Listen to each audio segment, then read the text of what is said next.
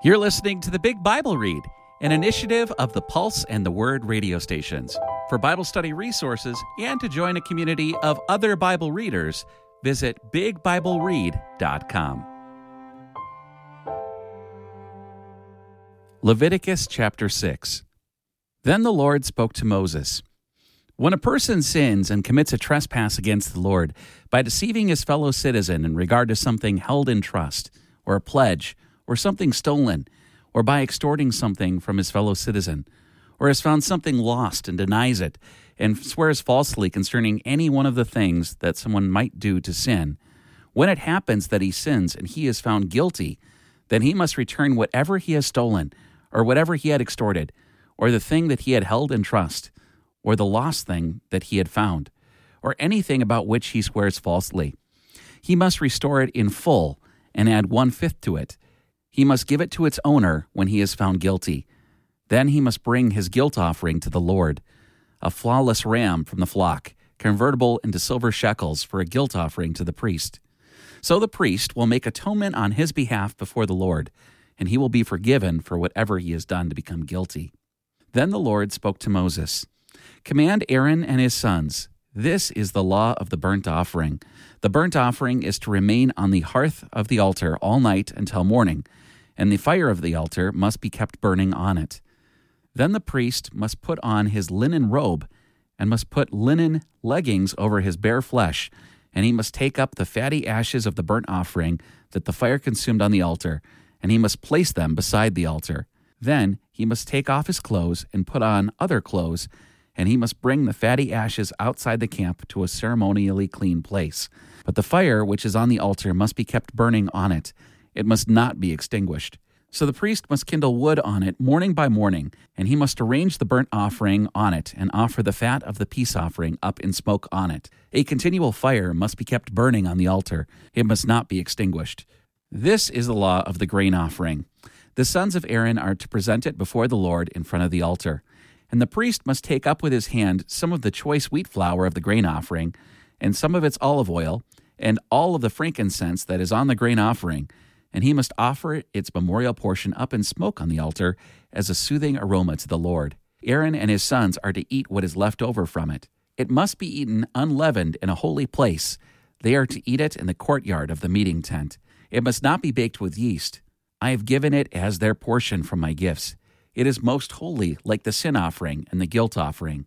Every male among the sons of Aaron may eat it. It is a perpetual allotted portion throughout your generations from the gifts of the Lord. Anyone who touches these gifts must be holy. Then the Lord spoke to Moses This is the offering of Aaron and his sons, which they must present to the Lord on the day when he is anointed a tenth of an ephah of choice wheat flour as a continual grain offering, half of it in the morning and half of it in the evening. It must be made with olive oil on a griddle, and you must bring it well soaked. So you must present a grain offering of broken pieces as a soothing aroma to the Lord. The high priest who succeeds him from among his sons must do it. It is a perpetual statute. It must be offered up in smoke as a whole offering to the Lord.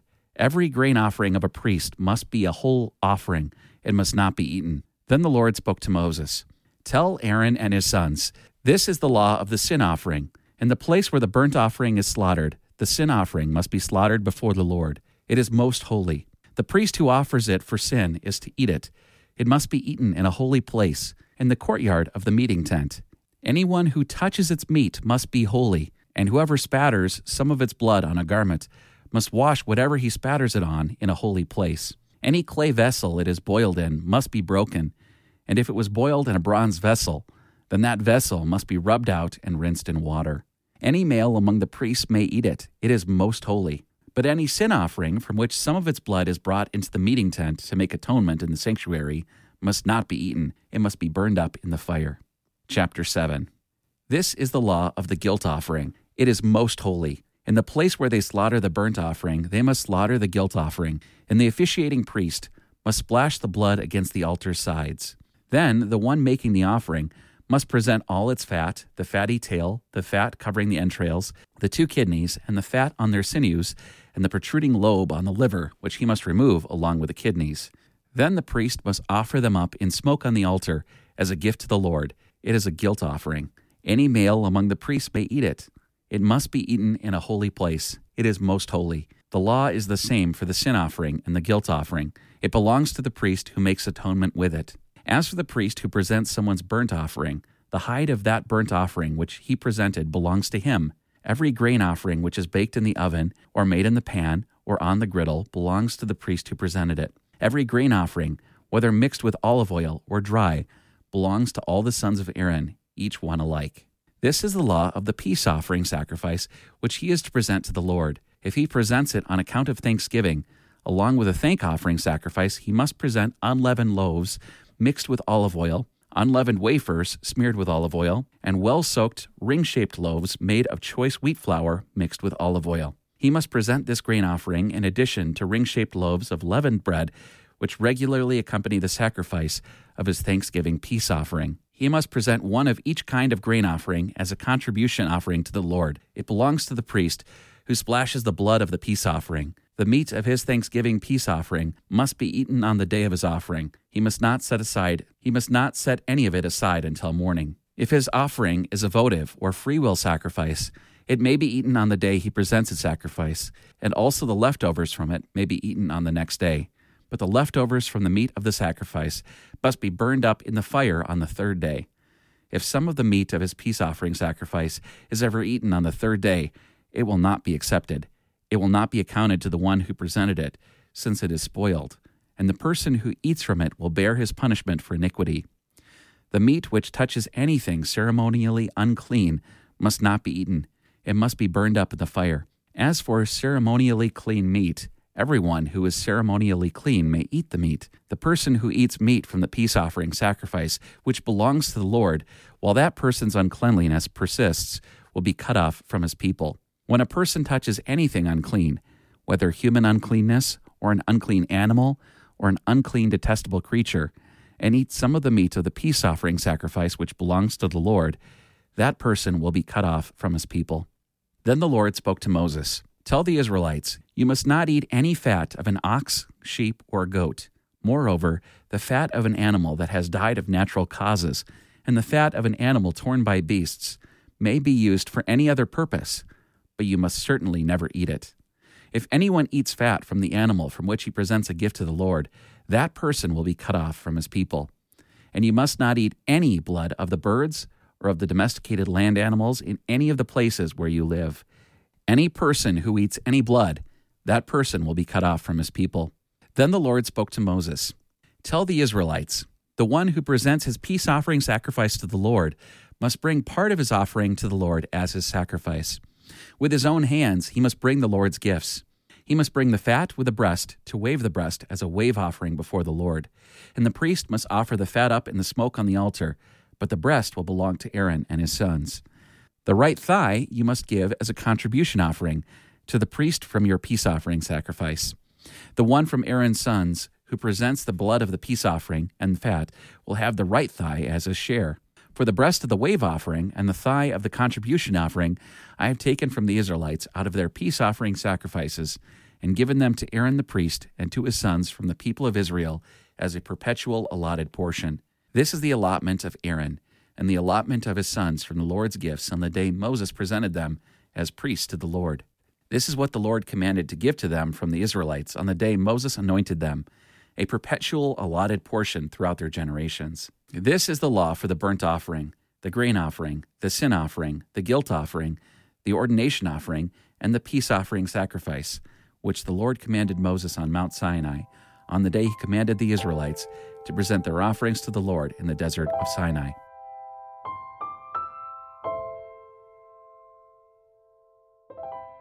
Matthew chapter 28. Now, after the Sabbath, at dawn on the first day of the week, Mary Magdalene and the other Mary went to look at the tomb. Suddenly there was a severe earthquake, for an angel of the Lord, descending from heaven, came and rolled away the stone and sat on it. His appearance was like lightning, and his clothes were white as snow. The guards were shaken and became like dead men because they were so afraid of him. But the angel said to the women, Do not be afraid. I know that you are looking for Jesus who was crucified. He is not here, for he has been raised, just as he said. Come and see the place where he was laying. Then go quickly and tell his disciples, He has been raised from the dead. He is going ahead of you into Galilee. You will see him there. Listen, I have told you. So they left the tomb quickly with fear and great joy and ran to tell his disciples. But Jesus met them, saying, Greetings. They came to him, held onto his feet, and worshipped him. Then Jesus said to them, Do not be afraid. Go and tell my brothers to go to Galilee. They will see me there. While they were going, some of the guards went into the city and told the chief priests everything that had happened. After they had assembled with the elders and formed a plan, they gave a large sum of money to the soldiers, telling them, You are to say, His disciples came at night and stole his body while we were asleep. If this matter is heard before the governor, we will satisfy him and keep you out of trouble. So they took the money and did as they were instructed, and this story is told among the Jews to this day. So the eleven disciples went to Galilee, to the mountain Jesus had designated. When they saw him, they worshipped him, but some doubted. Then Jesus came up and said to them, All authority in heaven and on earth has been given to me. Therefore go and make disciples of all nations, baptizing them in the name of the Father and the Son and the Holy Spirit, teaching them to obey everything I have commanded you. And remember, I am with you always to the end of the age.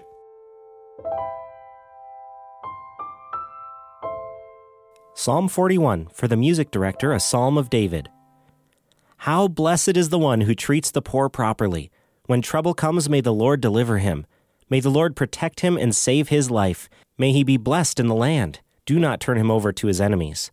The Lord supports him on his sickbed. You have healed him from his illness. As for me, I have said, O Lord, have mercy on me. Heal me, for I have sinned against you. My enemies ask this cruel question about me when will he finally die and be forgotten? When someone comes to visit, he pretends to be friendly. He thinks of ways to defame me, and when he leaves, he slanders me. All who hate me whisper insults about me to one another. They plan ways to harm me. They say an awful disease overwhelms him, and now he is bedridden, he will never recover. Even my close friend, whom I trusted, he who shared meals with me, has turned against me. As for you, O Lord, have mercy on me and raise me up so I can pay them back. By this I know you are pleased with me, for my enemy does not triumph over me. As for me, you uphold me because of my integrity. You allow me permanent access to your presence. The Lord God of Israel deserves praise in the future and forevermore. We agree, we agree.